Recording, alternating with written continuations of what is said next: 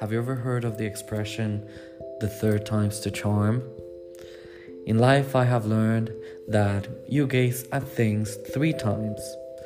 The first time, to gain information from the situation.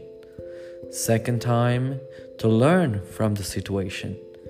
And third time, to finally gain a conclusion on your experience.